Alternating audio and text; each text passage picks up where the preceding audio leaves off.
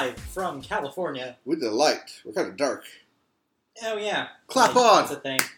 That's not a thing. Clap on. Turn on the light. All right. Well, while you turn on that light, I'm going to turn on your light by introducing us. Whoa. Whoa! I just blew your mind there, didn't I? Because hey, we are the Media Boat Podcast. We're a podcast about the medias, not necessarily boats, even though someone is following us for boat-related stuff. apparently. But this is not a place for boats. This is a place for media. we talk about Yes. movies, TV, music, and video games. Not necessarily in that order. Oh no, I did it in that order. But actually, yes. in that Actually, order. yes, in that order because I'm the Uh, one who's doing it. So yeah, uh, we uh, uh, do this. We are live on YouTube right now. If you want to go to YouTube, well, actually, if you if you're not on YouTube, you're not hearing this. Um, but if you want to watch us live, we are live every Wednesday night at around six thirty. Tonight at six forty five p.m. Um, uh, Pacific time. Um, on YouTube, just search Media Boat Podcast. You'll find our page. You can also like our page, subscribe to our page, click that bell, and you'll get notifications when we go live. It's pretty cool how that works. Yes, it's also cool when it doesn't work. We have to remind you every week. It's true. So, uh, yes, Media Boat Podcast, he said it, all of the things that we cover. Uh, let's get rolling right into it. Our first thing that we cover is movies, and we always start movies with the weekend box office numbers. All right, so we had a little bit of a heated battle going into this weekend. Uh, a little bit. I'm glad you clarified with a little bit because, eh, Yeah, there is a king of the box office. yeah, and it's uh, the king of all monsters as Godzilla, which premiered last week, um, is your number one movie. It debuted to a solid set $47 million. Not up towards the hundreds like the blockbusters that have preceded it have had. No, Uh, so definitely Okay. not stellar, but it's decent. I think this is around a Pikachu's numbers when it came out. Uh, yeah, I think Pikachu was higher uh, Yeah. by about four million dollars So in that in that ballpark. but it's in the ballpark, and so yeah, it was like a good base hit, not a home run. Um, so yeah, Godzilla, your number one movie, beating out Aladdin in its second week. Aladdin uh, got cut significantly from its first opening week numbers. Only made forty-two million dollars this week, enough to keep it at number two. Though that's at one hundred eighty-five million domestic. In case you're wondering. Uh, your Elton John biopic Rocket Man came in at number three with twenty-five million dollars. Say it right. Biopic. That's how you say it. I was talking about Rocket Man. Rocket Man. But Uh, yes, the biopic. Yes, $25 million debut for that. Ma, the horror movie, uh, $18 million debut. Which doesn't sound good, but it's only a $5 million budget, So it made money. so it made money. And that's your number four. And then num- number five, rounding out, Keanu Reeves returns as John Wick with John Wick Chapter 3 Parabellum. Another $11 million. That's sitting at 125 In case you're wondering, uh, you need your Marvel update. I, I need to get my Marvel fix. Ugh. Avengers Endgame is still in the top 10. It comes in at number 6 with another $8 million, adding to its ridiculous grand total domestically of $815 million. This is the first week it went under the double digit, or the double million digit mark. Yeah. Um, so it's gonna peter out from here on. Uh, it's not gonna hit that 900 million like Star Wars did. No. No. But then again, that was released in December. This is the middle of summer where everything's going to cannibalize everything every Right, week. right. They knew what they were doing. They knew there was going to be a cutoff, but it did pretty well regardless. Pretty well. I mean, yeah, what what's the distance between it and Avatar now worldwide? It's like 75 million or something ridiculously small. Yeah. Yeah, it's tight. It's a tight race. Uh, it's going to s- see if it's going to. I don't know how they're going to do that, though. Yeah, they might not. They might not. They might just settle for right under. which is kind of a shame, a pity, uh, for it being the marvelous achievement that it has. But to get Ah. so close and yet fall so far, Mm. maybe they should have gone for the head. Ha. Huh. Anyway, Huh. that's your box office this week. Uh, so, if you're wondering about what's next, What's next week? there are two movies coming out next week, and they're both pretty big. Uh, first up, X Men Dark Phoenix, which of course is I guess the ending of sorts to this trilogy, this X Men trilogy that started with First Class. It's funny you say it's a trilogy because it's Oh, not am a I trilogy. One? Oh, I skipped Apocalypse You because skipped it sucks. okay, so it's the fourth in that series, I guess. The Yes. current series of X Men movies we're working through. Um, but it's kind of retreading some familiar ground. Of course, it tells a similar story that X Men 3 The Last Stand did over 10 years ago. yes. Um, so, yeah, not a whole lot of. Like, there seems to be not a lot of buzz for this because I think people are a little confused. Uh, well, they're confused because Fox is releasing this. It's a Marvel film, but Disney purchased Fox, so it's Well, Disney's Marvel film. I don't think your average person knows or cares about that part. I'm solely just saying, like, I think it's confusing because a lot of the audiences are probably like, wait a minute, haven't we seen this movie? Oh, yes, because the like I said, the Last Stand Yeah. took that Dark Phoenix story and loosely based that character of Jean Grey during that story around around that during 2000 Seven? no five six I feel 07. I want to say 05. Maybe a bit 06. Regardless. I remember seeing that in high school, and I remember the people that I was seeing it with. I was probably a junior, so that would be an 07. Okay. But I could be wrong. Anyways, um, so yeah, that thing uh, does not look good. So getting in ahead of uh, the critics uh, next week, I'm going to say probably look forward to some bad reviews and uh, probably look for this thing to get a very low Rotten Tomato score. I am not getting good vibes, uh, so yeah, I think that this thing will not do Well, Well, apparently they had to do a bunch of reshoots. Yeah. because it was similar to a different ending that already came out Oops. to a different Marvel film. Oops. Or not necessarily reshoots, but they had to rework the ending.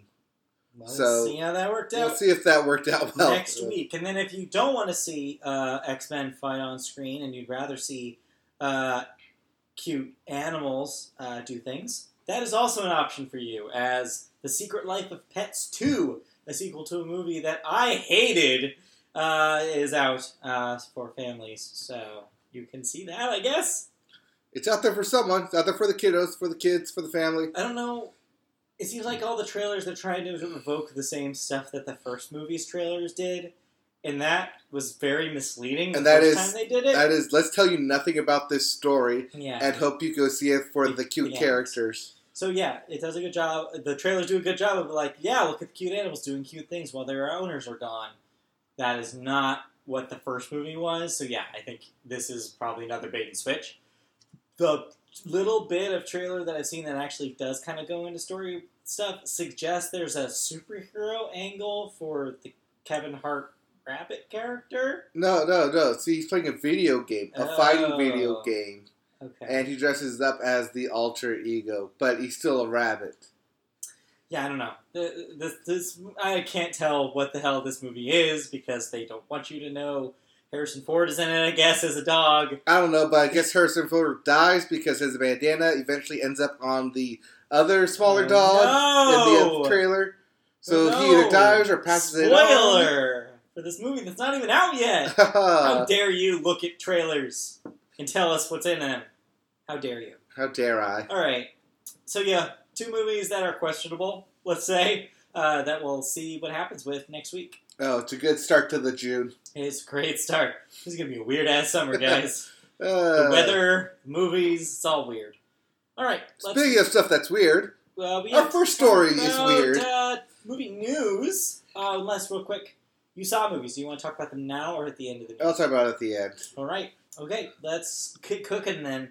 Our first story is about a movie that comes out in a couple weeks Toy Story 4. That is a big June release, but towards the end of the month. And they announced uh, some big names, some older classic television names that are involved in uh, the movie. So, in case you need any more reason to go see Yeah, this you, film, you're going to see this movie. Everybody's going to eventually see Toy Story 4. because it's Toy Story and it's Pixar. They're just like But in the water of movies. uh, you need them. I, I need I need my Pixar fix.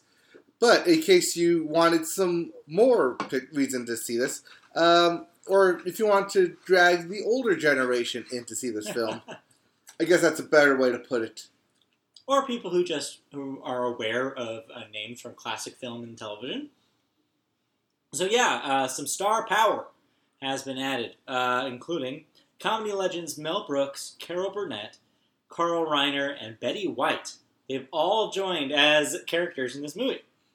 Carol Burnett will be a chair named Cheryl Burnett. Ha!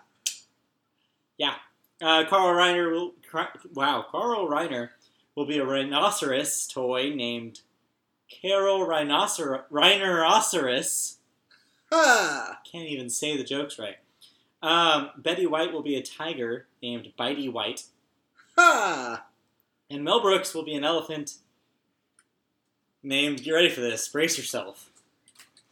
Melephant Brooks. Ha! Yeah. Yeah, they're well, playing with the puns here. Um, I feel like this is being shoehorned in for the sake of shoehorning in. I don't know. Maybe this is cute. I, I could see them doing some sort of cute thing with this. Maybe it's like on, they're in a television store or something. I feel like like this- somehow to make it relevant that they're referencing these people. I hope so. I hope it's not. Oh, we're gonna throw these people in because hey, we had a, a pool going around of who couldn't we get? Oh yeah. It turns out We get- could actually got them. got all of them. Yeah. Um, yeah, the question is, is wonder who of all these, like, if- since they got all these, who do you think they tried to get and couldn't get? Can you imagine? Uh, but anyways, so yeah, um, they've done stunt casting like this in Toy Story movies before, but it's never made the story worse. So I'd say this is fine. Let's see. Who Like, did- remember when Michael Keaton was Ken? Yeah. Or um, Ed. Asner was the Yeah. bear, but that was like a big part. Stuff isn't weird. Those, those, were, those were like like significant parts, though. That's true. I, I feel like these seem to be. Are you telling me? Are you telling me that Cheryl Cheryl Burnett is not going to be a main character in this movie? I, I feel like it's going to be a one note character. Uh, or maybe they're like a high, like a special counsel for toys or something. Like maybe they're like, oh, like we, we have to go to these special toys, old toys. Well, they're in an antique store, so that's where they're going to be. You're probably right. Oh man, I didn't think about the antique store. They're going to be in the antique got- store. They have to be in the antique store. Yeah. Uh, they'll make some old jokes Yeah, about oh, how old they are. writes itself really. Y- yeah, I- I'm All right. writing it in my head right now. All right, let's move on to our next story, uh, which also involves Toy Story 4 a little later. Uh, and of course, it's about your favorite subject distribution in China. yes, uh, the big Chinese box office market Yes. that usually, acca- which is why um, studios tend to make stuff with Chinese influence in them, so they can get sneakily make their way into that Yeah. those coveted ten Chinese slots for distribution, yeah, or co-finance, uh, Or with co-finance. a Chinese company like like Tencent. Legendary. Both. Yes. Both work. Uh, but yeah, so Chinese film officials have told some local buyers, uh oh, to steer clear of U.S. movies. One Chinese distributor says he was advised by various platforms not to submit U.S. titles for consideration, while another has heard through unofficial channels that private companies can no longer import U.S. content. U.S. studio sources point out that they are still getting movies into China, though. Sony's Spider Man Far From Home was recently granted a prime June 28th debut in the country, ahead of its U.S. release. hmm Other films, such as The Secret Life of Pets 2, which we talked about, and Toy Story 4, which we just talked about, have also received slots. But privately, they acknowledge that storm clouds may be brewing. This is a reaction from, and I'm sure if you've been paying to the pay attention to the news this month, you knew this was coming. Coming from the current presidential administration here in the U.S., putting tariffs, crippling tariffs on the country. So Yes. yeah, this is all part of that China trade war.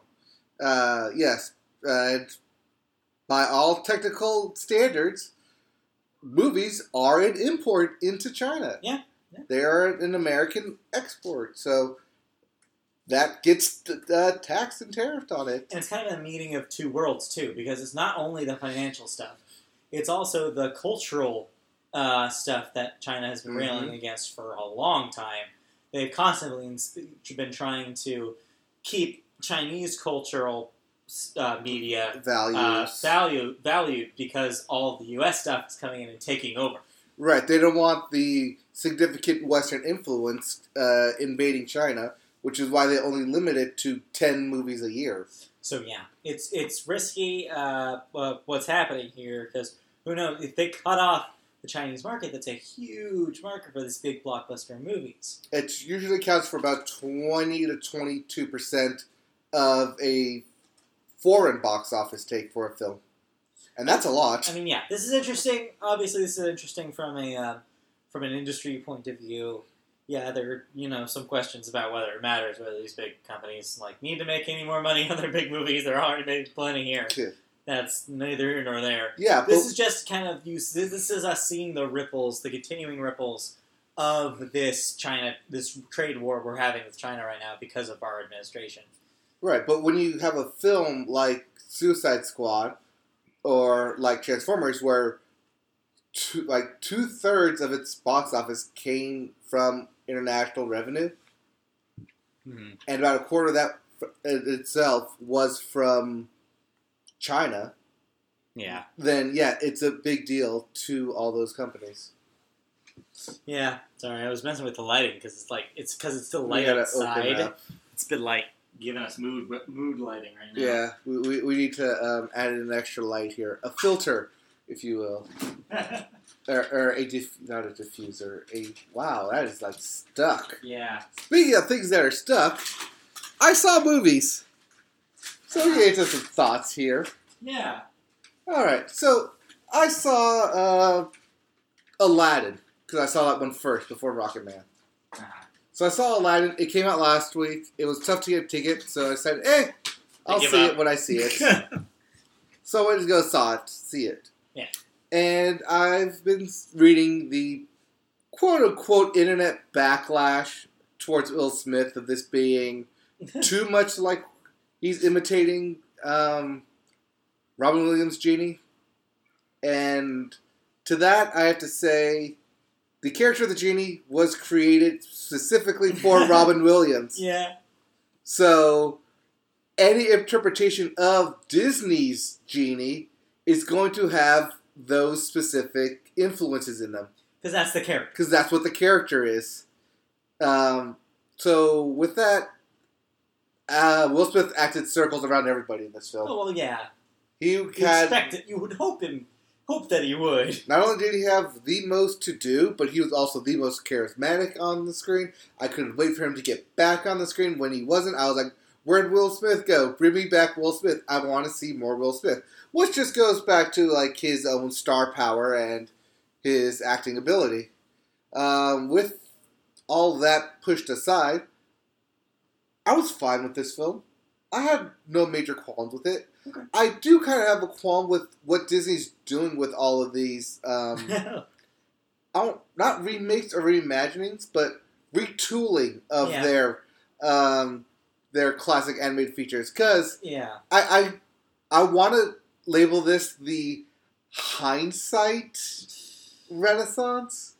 Yeah, because I, I, I, what I've heard is that they do a similar thing that they did with Beauty and the Beast Mhm. live action adaptation, where it's pretty much identical except for a subplot that they added. Well, a subplot that they added, uh, some different uh, like background stuff they added. Like they made Agrabah a port city because Okay. that's how it's you know getting all its imports and exports and being such a successful city, not smack dab in the middle of the desert where no one can find it. Right, right, right. Because that would make sense for the royal royal family to be as successful.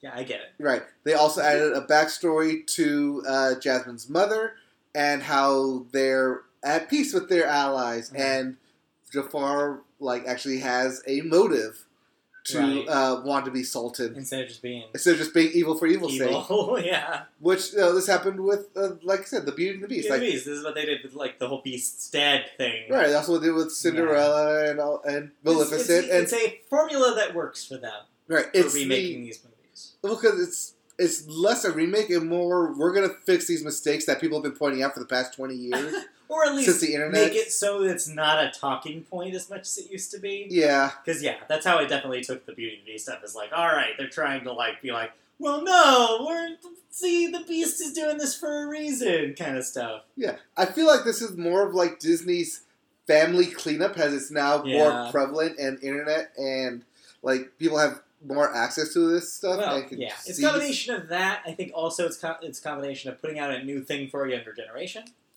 I think there's a little bit of that as well, Mhm. being like, hey, we understand that kids are not seeing traditional animation anymore. Yep. Television animation for kids is pretty much completely CG now too.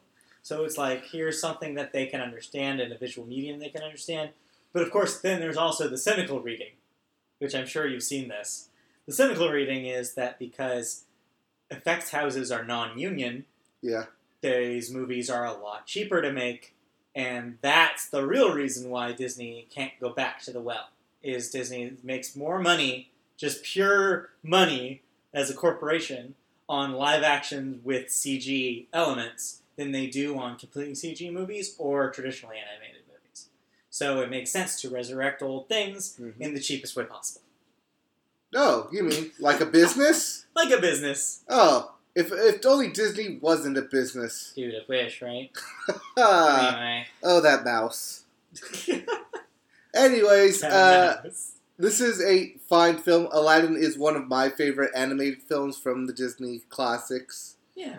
Um, yeah, it's one of the better ones. It's one of the better ones. It's- I bought it on like as when the Diamond Edition Yeah. came out Yeah. because I love that film.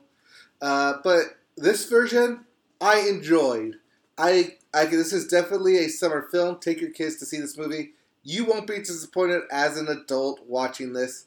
I wasn't. Um, you may groan at uh, Jasmine's solo if anything, for the fact that it seems very forced and it's very much her Frozen moment. Kind of helps.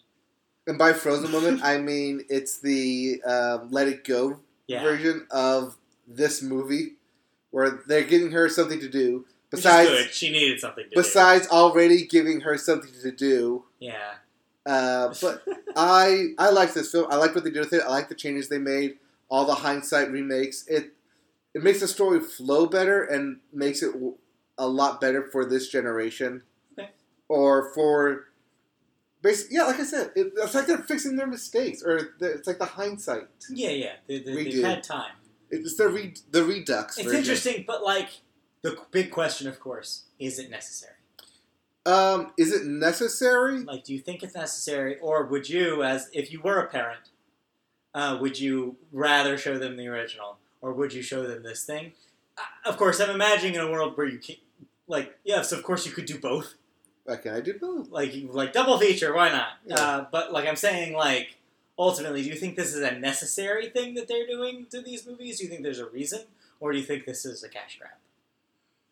I think it's partially a cash grab and partially trying to appease this generation of parents who are more susceptible to instilling better values to their kids.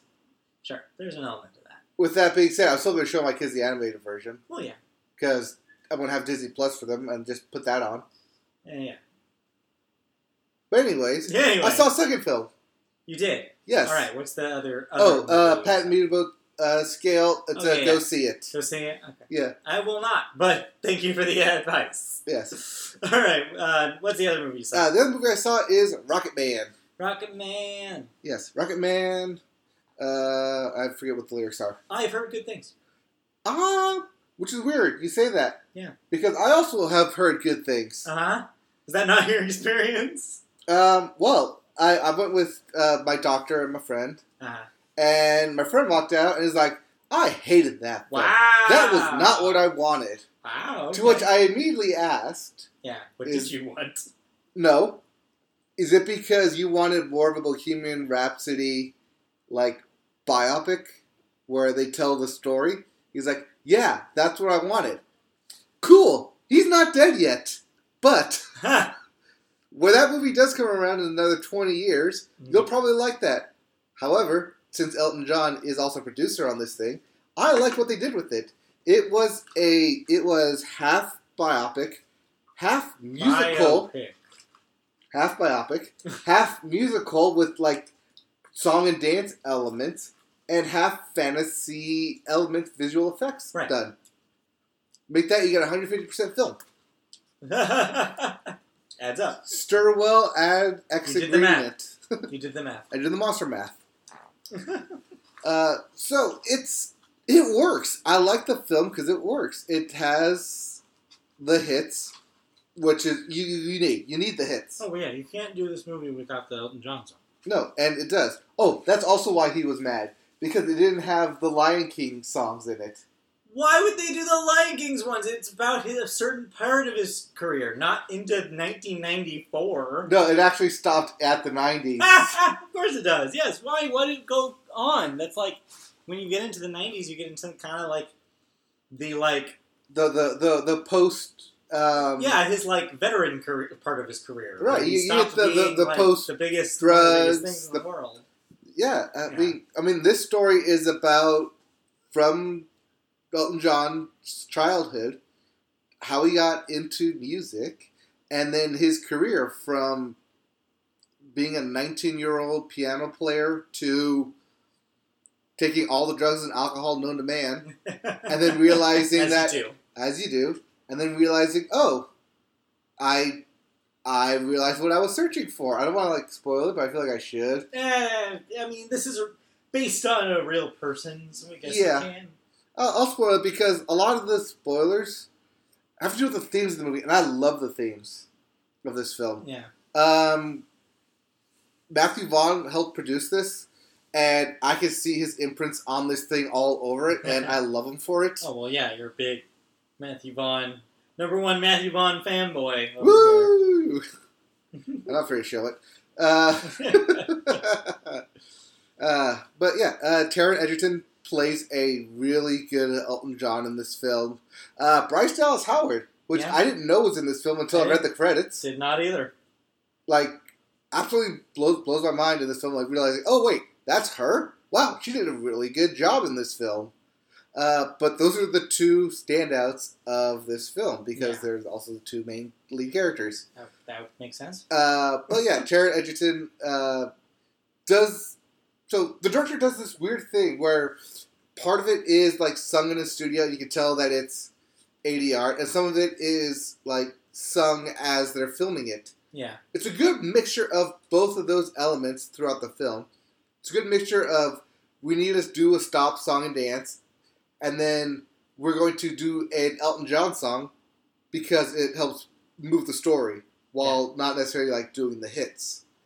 But what really like sold me on this film was right in the middle. They basically said like Elton John's going on this big, huge ninety day world tour, and the cuts in that thing were so fast. The changes were so quick. The costume changes were so unique that you could tell like, oh my god, I'm running through this thing just like he's running through this thing. And so when we come out of it on the other side, it's like, yeah, I felt like you skipped a week because I felt like I skipped a week watching that, and I can like visually see and vis- and like feel uh, as I'm watching it, feel like yes, I'm on this journey with Elton John, and I can see that this is not only detrimental to your health, but how this can happen to a rock star yeah. To someone who is of that high profile. But going back, to, anyways, to the themes of this of this film, it's about breaking down Elton John because it starts with him coming in in his big costume bombastic, but as the story progresses, he slowly takes off the costume, slowly Mhm. breaks down till you catch up to present day, where it's just him being a disheveled of a man, and then it basically like just basically explains everything that happened. I didn't quite like that it did that. Yeah. I read um, not a review, but a, like article talking about the movie, and they said they were like, "Yeah, it's a little bit too on the nose of a metaphor." Yeah, and I was like, "Yeah, it sounds like it." yeah, it did that. It got to the point where like it caught to present day, and like Yeah. Elton John was like a broken down of a man in rehab, and it was like, yeah, or sorry, present day. present day of the film, present day of the movie. is. present day of the movie is. Yeah. Uh, but yeah, it's Oh, he's absolutely fine now. oh yeah, he's still alive. he's still is he, he's going on his last tour. Yes, the film actually mentions that he's on tour right now, That's funny. which is both a Yeah. nice wink and nod, and also not going to play what's the thing like his DVD shells that he's wrapped up Uh, we have friends that are going to go to his stop down here. Uh, yes, Yes. I So may we will join hear. them. Personal accounts. I may join them depending on Oh, tickets. right, right. I forgot. Yeah. Yeah, uh, depending on tickets, because if this is his last tour, as he says, I I bet he would put on a good show. Seeing what I've seen, it it's definitely a good film. If you're not going to see his show, mm-hmm. it's a little too on the head at points, but it does it such a nice way to where I forgive everything about Yeah. it. It sounds like this is the opposite. If this was a food, it'd be the culinary opposite of Bohemian Rhapsody. Yes, Where it's like they're both trying to discuss the life of a person, a famous person in music. Mhm. But it feels like they're going at it so differently, like two completely different ways. And that's why one of them totally botched it and one of them succeeds. well, it's also weird because their careers were literally during the same Yeah, time period. There was a lot of crossover there. Yeah. Um, so it's, it's quite a quite an interesting thing to look at and be like, hmm, eh, these Yes. things were happening at the same time. Uh, for those of you worried about the homophobic gay elements in the film, don't be. It's 2019. But it didn't do it so much in a way to where it was putting off like, okay, why are we doing this again? I like we all know that he's gay, but why are we like retreading this? Because it's part of his life. it's part of his life. Show. Well, yes, that's what I'm getting to. That it's part of his life. Like Yeah. this is part of him growing and accepting who he is, accepting the type of person he is, and the type of lifestyle he chose, and choosing to make a difference, choosing to make that change to not only better him himself as a person, but better his career for it. and to promote it normalcy to to the world Yes, using his like stature. So yeah, like you have to talk about that stuff because that is Elton John. right. It's a part of same way where that was Freddie Mercury, and you know, depending on whether you believe that film did a good job about that part or not, you know, yeah. it's like it's two men that that's very much part of their identity. Yeah. Uh, with all that being said, I really liked this film. Okay, cool. I would definitely see it again if it's on streaming. Cool. Um, I don't know if I paid another ticket to see it, but if it's on like HBO or Netflix or something, I'll definitely turn it on because I enjoyed what I saw. It was a good film. So yes, I would see it again. This is a go see it All right. on the meter boat scale. So that's two go see it. Wow, good week. Good week. Oh. Uh, nowhere too. Yeah, especially Uh, if, uh, if you want to see something this week, go see one of those movies. Yeah, that's interesting. Uh, yeah, now I didn't expect Rocket Man to be higher on my list than Aladdin, but here we are. Yeah. All right, uh, let's move on then from movies into the world of television, and we always start television with sports. All right. As you know, a big sport event that's happening at the moment of speaking right now are the NBA Finals. We are still in the the finals here. Toronto, the Raptors, Drake's own, against the Golden State Warriors. Yes. Um, and yeah, we're currently in. This is the uh, third game. Third game. So third game, they're per- currently tied. The series is tied one-one, but uh, currently, as I'm speaking, they're at the end of the second here with uh, Toronto 60. They're at halftime. They're at halftime here. End of the second, halftime. I don't know things about basketball. it's a sports thing. You're But a okay. sports thing. I am a sports thing. yes, you are. Moving on. Anyways. uh, yeah. Anyways, so yes. Toronto's ahead at the moment, but it's a close game. Yes. That's a best out of seven series, so we have a ways to go. All right. Uh, so all- that's basketball. Yep. Also, uh, in sports, the hockey is happening. The Stanley Cup Finals are tied two two. Yes, the Blues won one game on the road and one game at home. That series is split, and that is some exciting hockey to watch. The Blues are playing Smash Mouth hockey against the uh, Boston Bruins, and it is fun. Yeah. Uh, I was worried about this series, thinking Boston would just sweep it, but no. The Blues are putting up one hell of a fight, and it's making it so much more interesting. I would hope. Um, elsewhere in the pros, before we move on to other things, uh, Women's World Cup Yes, officially starts Friday. yes, it does. France versus South Korea is the first game, but yes, our uh, U.S. women will appear uh, after that sometime. Yes, uh, they are. The World Cup is taking place in France, which is why France is one of the first teams playing. Makes sense. Uh, this is the group stages, so this will take place a month. It will end J- July 7th, I believe, in France. Uh, but World Cup is happening. It's here. Root, root for the women's national team. Cool. Great. Speaking of women, moving down to college sports, the UCLA women's softball team has won the NCAA tournament. Yes, And congratulations to them. yes. Congratulations on women winning the D1 NCAA softball. Meanwhile, UCLA men's baseball team Yes. is ranked number one Great. uh, going into the baseball um, college World Series. Cool. That's cool. So we'll have updates uh, for what happens to that. Then lastly, in sports, kind of a pseudo sport here, spelling bees. Hey, it's a sport. They train. There's competitions. It's fair. Uh, but yeah, the Scripps National Spelling Bee happened uh, this past week. It concluded with a record eight co-champions. Yes, you heard that right. No single person won. Yes, Eight kids. yes. Uh, do you know what the previous record was? I two. Yes, Wow. that So was there's last only year. ever been a tie. Last year was the first ever tie. This year was an Eight. eight-way tie. So uh, yeah, They yes. It's They- not that they ran out of words in the dictionary. It's that they only set twenty rounds because Yeah. they go from, I think they said like ten a.m. till I, they were at I think like nine p.m. So, like eight or nine p.m. basically they had to stop at some point. Yeah. And so yeah, the, the last five rounds had 48 straight correct words spelled. Yeah. The Uh, kids could not be eliminated. Yes, that's that's the last five rounds were all perfect.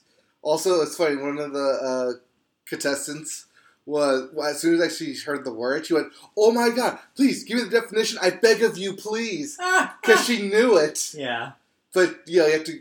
You don't have to go through the whole thing, you but might as well. you might as well because you have the time. Whatever can help you may help you. Yes, I was like, okay, call, like uh, I'm like watching this, like all eight of them go up one by one. I was like, come on, don't mess up, don't be the one, don't be the one, and they all got it right. I was like, ugh. Also, there was a lot more German words this year than normal. you wouldn't think there'd be a lot, but uh, here we are. Yeah.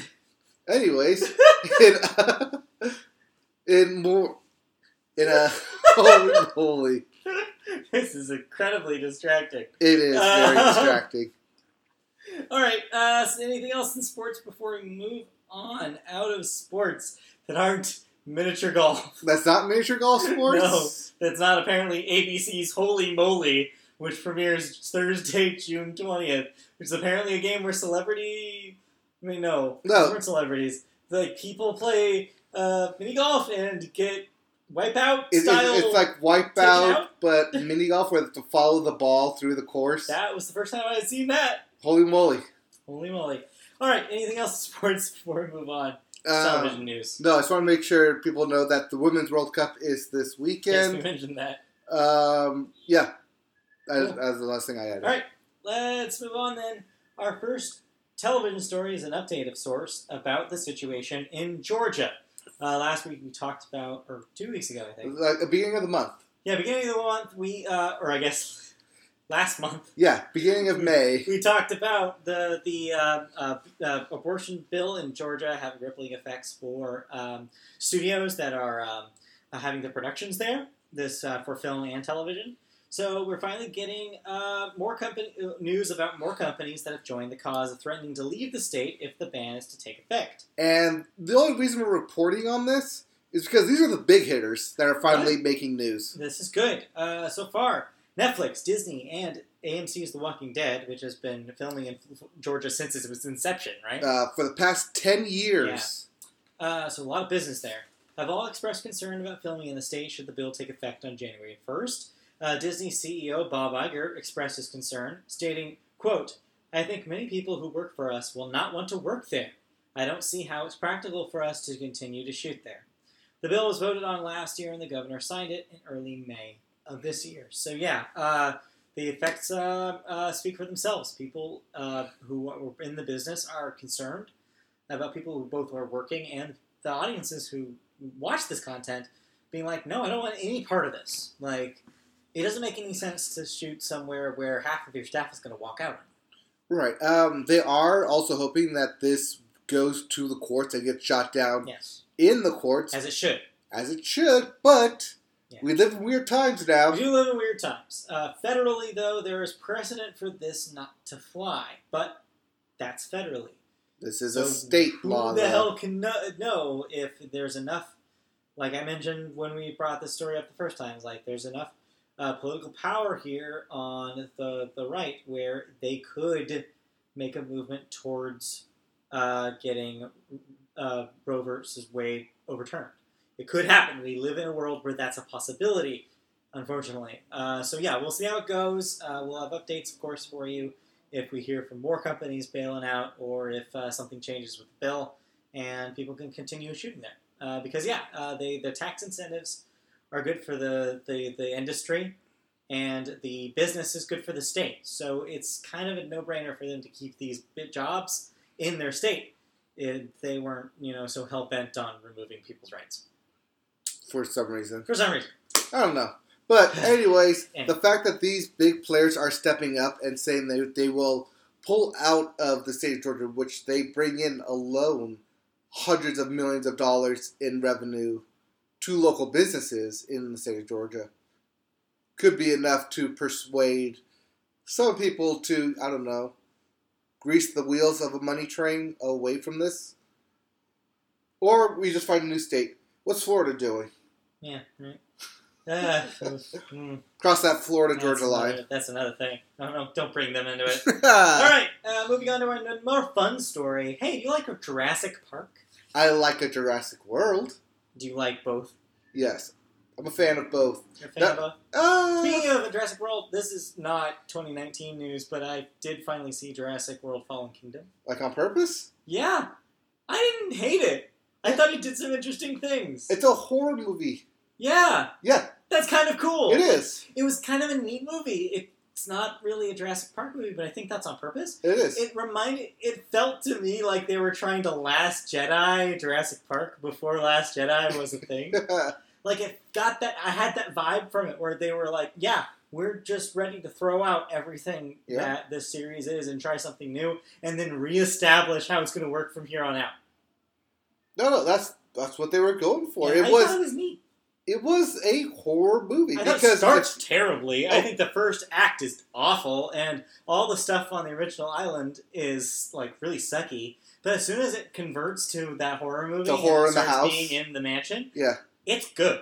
Like I liked a lot of that movie. Anyway, sorry, it has nothing to do with this podcast. But anyways, Jurassic oh well, Park. that was a part of movie thoughts. I guess technically. uh, but yeah, just a real brief uh, update there. Uh, but yeah, uh, Jurassic World though is getting an animated series on Netflix. What? It will be called Jurassic World Camp Cretaceous uh, in 2020. Uh, it will be uh, put on Netflix, and it takes place at the same time as the first Jurassic World. It centers on a bunch of teens at an adventure camp who will, unless there are some terrible creative decisions at play, have to survive the threat of dinosaurs Wait, threat of dinosaurs on the Jurassic Park Island in Jurassic World. in yes. Jurassic World? Yes, What a concept. what a concept! concept. Eh, So yes, uh, producers, of course, will be Jurassic Park director and franchise producer Steven Spielberg, because of course. And I think he has to be tied to anything Jurassic Park related. Yes, and uh, Jurassic World director Colin Trevorrow, who Was also a producer on also Fallen Kingdom. producer on Fallen Kingdom. So yeah, uh, this comes on the heels of Netflix also announcing um, an animated show about Magic the Gathering uh, from none other than Avengers friends Anthony and Joe Russo. Yes, that's actually the main story, but I buried that because Magic the Gathering. I'd Gathering. rather watch the Jurassic World Yeah, one exactly. than the Magic one. That's what I, that was my thinking too. yeah, that sounds like a way better show, and I'm down. Uh, magic, I could care less. Also, from my understanding, is the magic thing is an anime, Uh, So, it's well, it pass. said animated. But I, I saw it was using some anime talent Oh, okay, for this thing. They're trying to Castlevania it, okay. from my understanding. Anyways, uh, so yeah, those two things, uh, new animated uh, big franchises coming to Netflix. That's Very exciting. cool. Very exciting. All right, uh, that's it for television news. Do you have any television thoughts to talk about? You have down here uh, that you watched some more Chernobyl. Uh, yes. Uh, so on Monday, um, Jeopardy lost its champion, and it was a total Oh, meltdown. Yeah. We gotta talk about that real quick. James Holzhauer had his final day. Uh, he made over two million dollars. He was sixty thousand dollars shy of passing Ken Jennings' record. He was also like twenty games shy of Ken Jennings' games record as well, but that's neither here nor there. Right. Uh, but yeah, uh, still a pretty good run. Yes. Uh, they ran statistics, and that like out of hundred games, he would lose three. And oddly enough, he lost on his thirty third game. Yeah. So odds had it, and uh, from what I've heard, I haven't watched this because I'm pretty behind. I'm like a month behind. I'm in the teacher tournament now. okay. Uh, but yeah, uh, I haven't watched this one. But what I've understood is that the uh, he was just bested. The person that he was up against played a perfect game. The person he was up against wrote her master's thesis Yeah, I saw that. on Jeopardy. Yeah, it's like you can't really fight that. Uh, no, you can't really fight that. Also, it didn't help that she got well. One, the first clue he picked was the daily double, so Uh-huh. he could only get a thousand dollars off. So yeah, it. he started off on the wrong foot. and then for the uh, daily doubles, she got, got both, both of them. them. And And got both right. his tactic. Yes, is you get the daily doubles and you bet big. Both have double, money. yeah, and he bets huge. Yeah. Didn't work for him here, which is why he lost. Uh, but still, an incredible, incredible run. Now we just have to wait to get him and Ken and Bugsy all on the same stage. Bugsy, Bugsy, Buzzy, Buzzy, all on the same stage to and uh, what's his name? uh, John Ritter, No, the dude. The, Ken Jennings. no, the other dude, the, the guy who made all the money, who won the s- soup, the super tournament thing. That he, Oh, uh, John Okay. Krasinski. no. Never mind. Ah, the dude. Yeah, Yes. Forget his name. uh, exactly. Uh, anyways, cool. Anyways, Now Chernobyl. yes. What I was trying to set you up to talk about. So yes. Uh, anyways, uh, on Monday, as I said, I was watching a meltdown, and that was Jeopardy. But I, I uh, I said last week I was going to watch Barry. you chose to watch a meltdown. I chose to watch a Meltdown. But uh, last week I said I was going to watch Barry for this week coming up. Um, I was going to watch Barry, but then I only had so much time, so I decided to watch the four episode miniseries Chernobyl. Yeah. Five episode miniseries Chernobyl. Um, I was not ready for that. no, here it's mm, it's heavy. Oh, heavy. Heavy is putting it lightly. you can quote us on that one.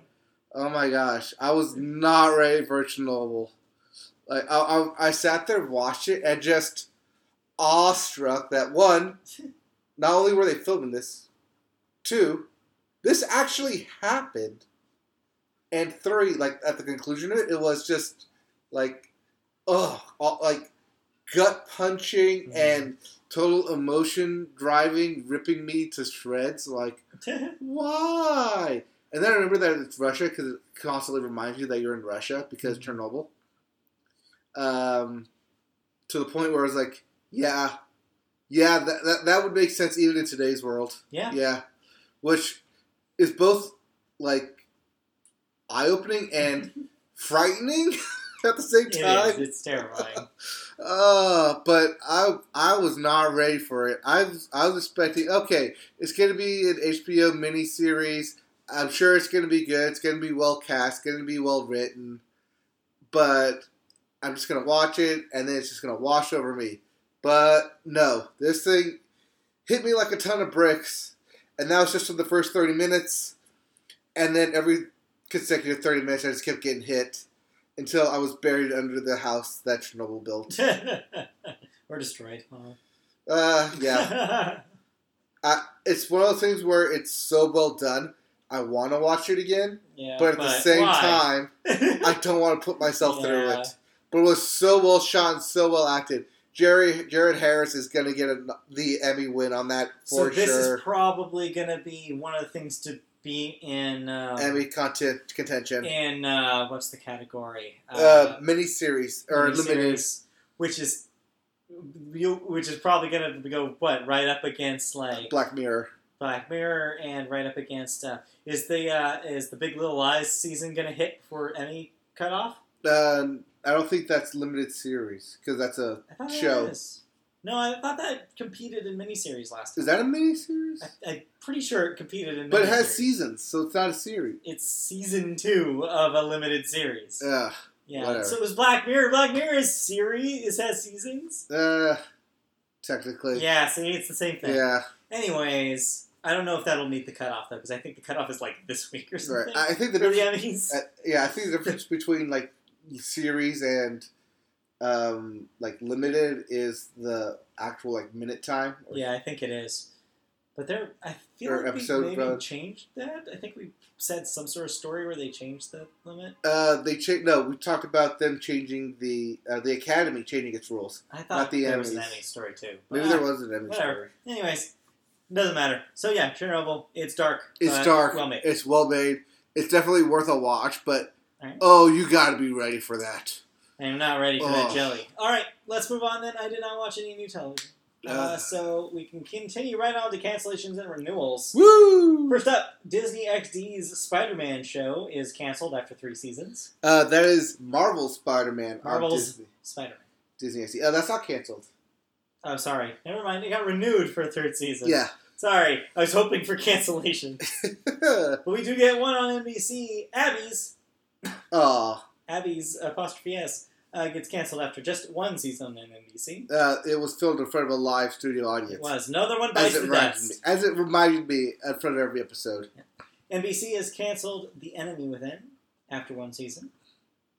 NBC has that? also canceled The Village after one season. So all three of these were newcomers that were on the bubble, Yep. and Yeah, NBC made their decision. Starz is bringing back Vida for a third season. The CW is bringing back Burden of Truth for a third season. But the big uh, news and cancellations is that Silicon Valley indeed will end after its upcoming sixth season. But Silicon Valley fans will be happy to know it's been bumped up. You will no longer have to wait till 2020. You will see it in late this year. So something got moved around, I guess. Some sort of thing on the HBO slate got like Uh, well, it was supposed to be this summer, but then Game of Thrones, so they had to move it to the following year. But they then they decided, hey, we have this empty slot in fall. We can just move it there. Yep, and and be done with it to free them up for something else. So there you go. I believe it was the Watchmen that got uh, the. Watchmen series that got moved because that makes got pushed back instead. That makes sense. So they swapped them. Yeah, well, since Silicon Valley was already shot in the can, Right. Didn't make sense to make it wait through. So yeah, the show that we said should have ended uh, what before its third season finally will be ending at the end of its sixth season. yes, they finally got too big, they got too too big to, to wait to, too big to to fail. fail. Yeah. Well, Right. well, I don't know. Six seasons is a success, I'd say. I'd say. Yeah. Yeah. All right, uh, we move on then into the world of music, and I hand it over to you. All right, we always start music with the Billboard, and we always start Billboard with the Hot 100. And take a guess at what's number one. This is your singles chart. Yes, this is your singles chart mention. So your number one single, is once again Old Town Road by "Got the horses in the back." with some horses with a mat that's also black, the house that's always bad. Something like that. Yes, Old Town Road by Old Lil Nas X. Still, I'm sure everybody saw the video that was going around of Lil Nas X singing uh, "Old Town Road" in front of a, a bunch of elementary school kids. I don't think he was singing to it as much as they were singing it. It- at him. At Yes, him. You're probably right. He just started it off, and they just ran with it They and know the literally song. ran with it. They know the song. it. It's a they have his hit. Yeah, it's his hit. It's his hit. Mhm. Uh, number two is "Bad Guy" by Billie Eilish. Moving up. Yeah, uh, was nearly number one this week. Uh, if it wasn't for the juggernaut that is Old Town Road. Billboard pointed out in its article this week that this is the third time in a week, you know, third week in a row that a uh, song that's been rising the ranks like a bullet has been denied number one Oh, because of Old Town Road. because of Old Town Road. It's been blocking. It blocked Taylor Swift, uh, of course. Uh, blocked, and now it's blocked. It blocked Ed Sheeran. It blocked Jonas Yeah, Brothers. Exactly. Blocked Khalid. Uh, speaking of all these other artists, Yes. Who else is in the uh, top number five here? three is "Talk" by Khalid. Yeah, Number four is "I Don't Care" by Ed Sheeran and Justin Bieber. I don't care either. And number five is "Sucker" by Jonas Brothers. Yep. All of the above. Having listened to that Jonas Brothers "Sucker" for Catchy. it's catchy. Fine. It's too derivative of uh, um, that uh, that uh, what's that song? The I'm a rebel just for kicks. Uh, I'm a, oh, the six and yeah, whatever the hell that song is. Uh, it reminds Portugal me the Man. Yeah, that Portugal the Man song. It reminds me way too much of that. You're right. And I, so the first time I heard it, I was like, it sounds like that song, and I haven't been able to hear it on song like since. I gotta add that one back to my playlist. There you go. Yeah. Uh, well, before I get to playlists, uh, Billboard 200, your albums charts. Yeah. Uh, at number one is Billie Eilish with "When We Fall Asleep." Where do we go? Yep, back up at number one, I guess thanks to the strength of Bad Guy as a single. Um, it's been uh, heavily uh, on radio the last week, which has brought it back up uh, to in the album chart. I've heard it a lot on the radio, and it's still like, yeah, I still not for me. it. Yeah. Not for me. It's catchy though. I've caught myself singing it like Okay. to myself because like it's got a catchy enough chorus, but the actual practice of listening to it, I'm like, this just makes me feel gross. Uh, number two is Father of Asahd by DJ Khaled. Yep. Number three is Igor Yep. by Tyler, comma the creator. Down from number one last week. Uh, number four is 43 VA Heartless. forever. It's forever, yeah. Yeah. Uh, but 43 Va Heartless by Moneybagg Yo. Yeah. So what the hell? Like I was looking at this and like I swear there's at least one artist in this top five albums list every week where I'm like, who the hell are they and where do they come from? This is the future thing. Yeah, where it's like I have no idea who these people are. Like at first it was like Juice WRLD, and then it was Boogie with the Hoodie, and now it's like freaking this guy, Moneybagg Yo. So I don't know. I hope I don't have to listen to Buddy Bag Yo next week. It's weird that these are like full albums too, and Yeah, not just of singles. yeah. Anyway, Anyways, rounding up your top five is Free Spirit by Khalid. yeah, still there. Still there, Probably on the strength of the singles maybe. because it's, uh, it's as I talked about last week. Well, going off, uh, Well, what am I listening to this week? I don't know what you're listening to this week, but here are your new releases. All right. Uh, we have Avicii with a posthumous album Yes, titled Tim, like his real name. as is in his real So, name, yeah. Tim. I believe this was that album we were talking about Right. that uh, was what was it? It was. It's made to benefit uh, his foundation. It will go to benefit his foundation, but, it, was some, it was music he was planning This, on releasing yeah, he's planning on releasing. this year if he had lived. Uh, Right. So yeah. Yeah, and then it was uh, produced by oh, what was his name? Oh yeah, I remember. I was talking about it, but I don't remember the name. Uh, some like Uber producer too, Yeah, who wanted to finish it. but yeah. So uh, this thing's uh, coming out. Uh, we also have Dinosaur Pileup. I don't know who this is, and it wasn't a bolded name, but I included it because I knew you'd love the band name. I mean, it's, it's really great on the fly when I see a dinosaur, Dinosaur pile, up. Pile Up. It just always stops traffic. It's like one of those classic band names where it's like you just pick two random words. Uh, this is what always happens on Jurassic World Island. Mhm. It's just a dinosaur pile up. uh, they're coming up with an album called Celebrity Mansions. It's also a good name Yeah, for an good album. It's a great name. Um, we also have Future. Speaking of Future, Yeah, Future. I guess has another album this year. yeah, I feel like I, I guess we're not done with it. I don't know what's going on with this, but yes, it exists. All right, we have Future with "Save Me." It's in all caps. Yep. So somebody go and save Future. Save Future. Uh, we also have Gloria Gaynor Mhm. with Testimony. And that Jonas Brothers album is finally out. It's out. Uh, Jonas Brothers with Happiness Begins. I I mean, sure. Now, now, I now it when- does. when they released Were- were that you- record, that, that's when Were, happiness. were you not happy before Under the Mouse? Were you not happy before when you got married? Happiness is finally beginning. Maybe this is what, what happiness is. They, they found it. It's happening. They're a sucker for it. That Anyways, that Jonas Brothers album is out. I'll probably give it a listen because I like that song a lot. Uh, I am really thinking none of the other songs are going to be like that. But I could be wrong. who knows? Who knows? Uh, we also have Lust for Youth with a self titled album, Lust Yes. for Youth. Yep. Uh, Neil Young. Yes, that Neil Young. Yep. With Tuscaloosa, All caps. all caps. Uh, we have Palehound with Black Friday. I'll be checking that out. Perry Farrell uh, with Kind Heaven. Peter Frampton. Yes, that Peter Frampton. Yep. With All Blues. I assume this is an is- opera album. Uh, we also have Santana. Yes, Yes, that's Santana. Santana. Wow, there's a lot of good acts here. I want to go to this concert. right. Uh, yes, Santana with Africa Speak. Also, another big hit up here Silver Sun Pickups. Yeah, depends on who you're Depends on, depends on where you figure a hit is. Uh, Silver Sun Pickups with Widow's Weeds.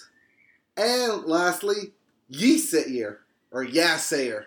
I think it's Yay Sayer. Yay Sayer. Variation you didn't say. Yosayer. with Erotic Reruns. Which is a weird ass name. Someone's been watching Skinamax. Oh, All oh, I'm right. sick of these erotic reruns. I know. Give me that new Yeah, when's the season start? Jeez. Uh, That's it for new release. enough of this writer's strike. Gosh. anyway, Anyways, I do know where this plot's going. yeah, who knows? Who can say? Uh, well, Alright. all right. Anyways, we have news, and we start news with the iTunes. So this is big news, uh, music story of the week. In fact, so big that there are no other music stories this week. Yes, the big news coming out of Apple is that they have a nine hundred ninety nine dollar stand. No, that's not what we're talking about. Oh, that's not what we're talking about here. No, we're talking about iTunes. Oh yes, okay. I just saw Apple, and I automatically assumed that's what we're talking about. So, Apple used its Worldwide Developers Conference in San Jose, California, in case you didn't know, yeah, you know. um, to officially announce its plans to end the Mac version of iTunes. We had been talking about this, it had been hinted at, Yeah. people moaned and groaned when they said this. They now have an exit strategy, which is more they can say about Britain. Ah, Ha! topical jokes. Two topical jokes. Anyway. Anyways, the company will phase out its well known media application with the introduction of OS X 10.15, codenamed Catalina. That is not an animal. No, They they're did done. animals. They're, they stopped doing animals. What? Yeah, they ran out. Ugh, they killed all the think after animals. Snow Leopard. I know, all the big cats. Yeah, no, they, they're done. Uh, anyways, Catalina is expected to be released in September alongside the next version of the IO of iOS and their new iPhone. However, Yeah. the iTunes brand isn't going away. As Apple has said, the iTunes Store app will remain will remain the place for iOS users to purchase music, while the Windows version of the iTunes application is living on for now. So yeah, when this news first started dropping, I think a lot of people were very reactionary and started saying, "Oh no, where are my libraries and my playlist going to go? Oh no, what are they doing? My my my life of music. They're, they're getting rid of hard music. It's just going to be streaming." It was all over the place. The discourse exploded, uh, and really, not much is actually changing here. Let us be a PSA for you. Your music will not go anywhere. Nope. One, because it, it sounds like they're just moving into a different app called Music Called Apple Music. uh, that will yes have more more hooks into Apple Music. I think. Yeah, Apple Music is your streaming, Yeah. whereas iTunes will still be your purchasing. And then yeah, it's not being it's not uh, being replaced even. Like the brand will still exist. It's like it just won't be presented probably in the same way as it has been. But yeah, nothing will change really except for the name. No, iTunes will be their Google Play Store, Yeah, give or take. Yeah. more or less. It seems like yeah, it's just this is a branding probably Mhm. decision above all. Is that because it probably was confusing people to have two products called one called Apple Music and the other called iTunes? Be like, where's my music?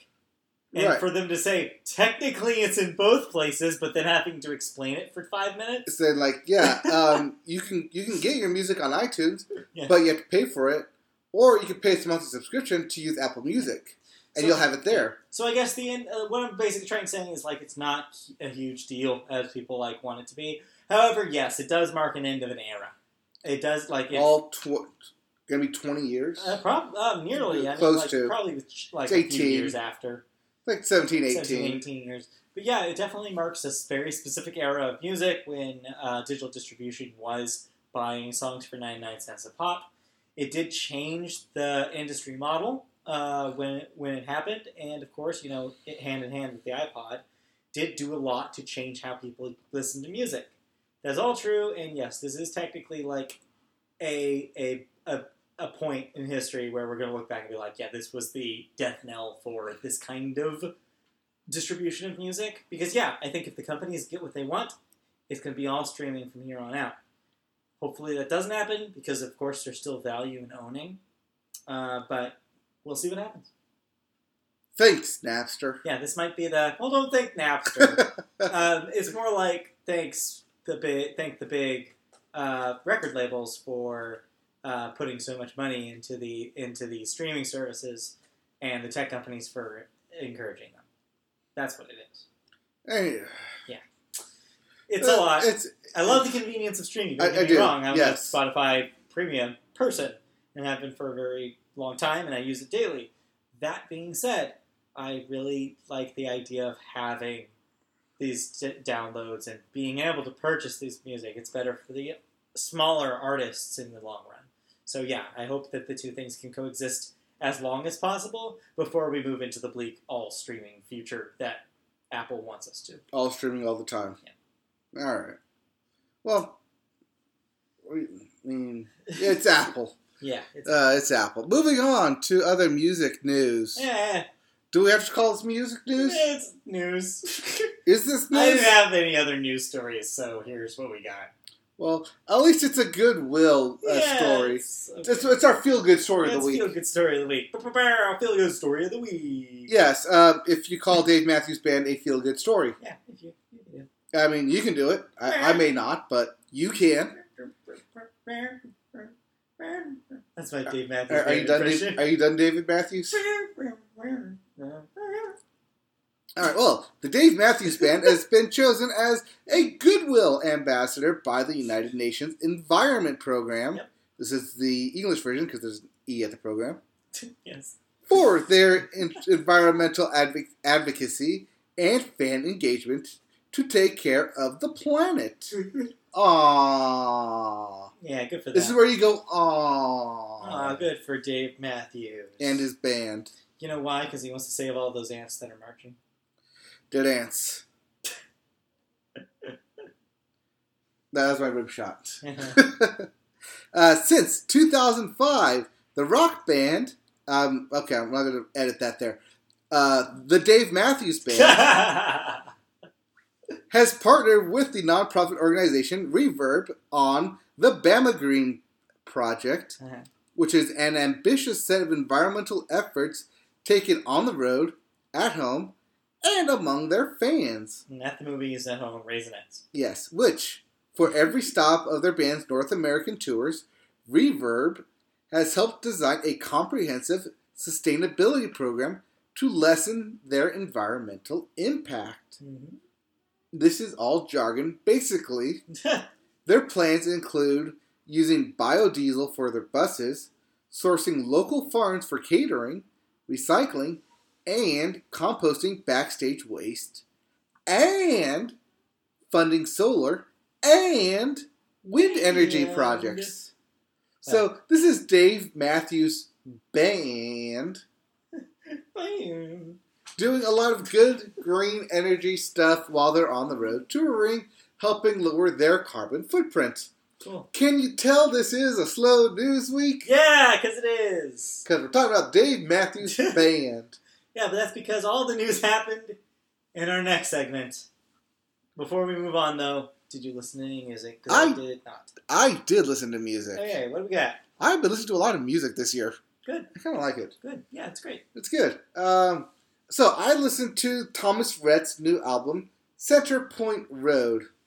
Um, Did you talk about this last week? did I talk? No, this came out this Are past you week. sure? Because I'm having deja vu. I talked to this about this, this on Saturday. We talked about. Oh, that's probably. That's why. I told you it was a long week. yeah, it's been a long last week. It has been a Jesus. long ass week. How is tomorrow only Thursday? I don't know. I feel like it should be the Uh, weekend it should be already. Friday tomorrow. You know. Anyways, Anyways, I listened to Thomas Rhett's Road, yes. Center Point Road.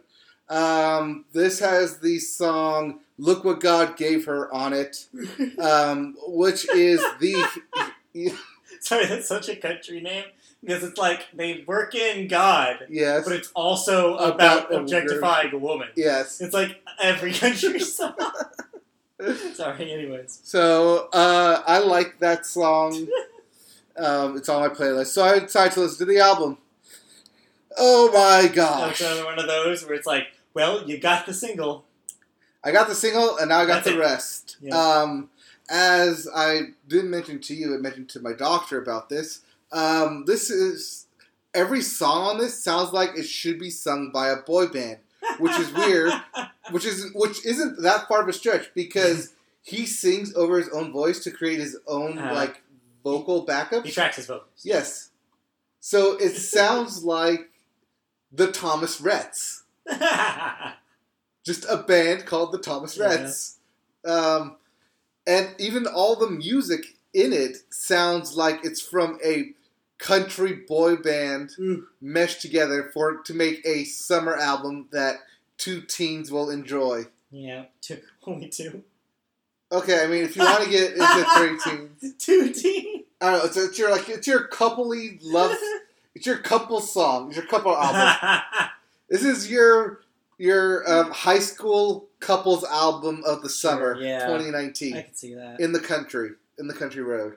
Uh, there's a lot of love songs on here. There's a lot of objectifying women's country songs, as you want to point out, As you- as, as you as they do. as they do. Uh, the songs are not bad. I'm I'm just putting this in its own little box and saying that this is clearly for like first time loves. This is clearly for the younger crowd generation Mhm. because outside of this song, I understood where he was going with every other song. I just didn't necessarily like every other song. Yeah. Um, but it's a fine album. He's definitely playing to his audience here of the teen country crowd. Yeah. Because I went to his, uh, his concert, and one of my buddies who I went with looked over a girl and said, "Hey, look at her. Do you think she's cute?" I was like, "I don't know. She looks kind of young."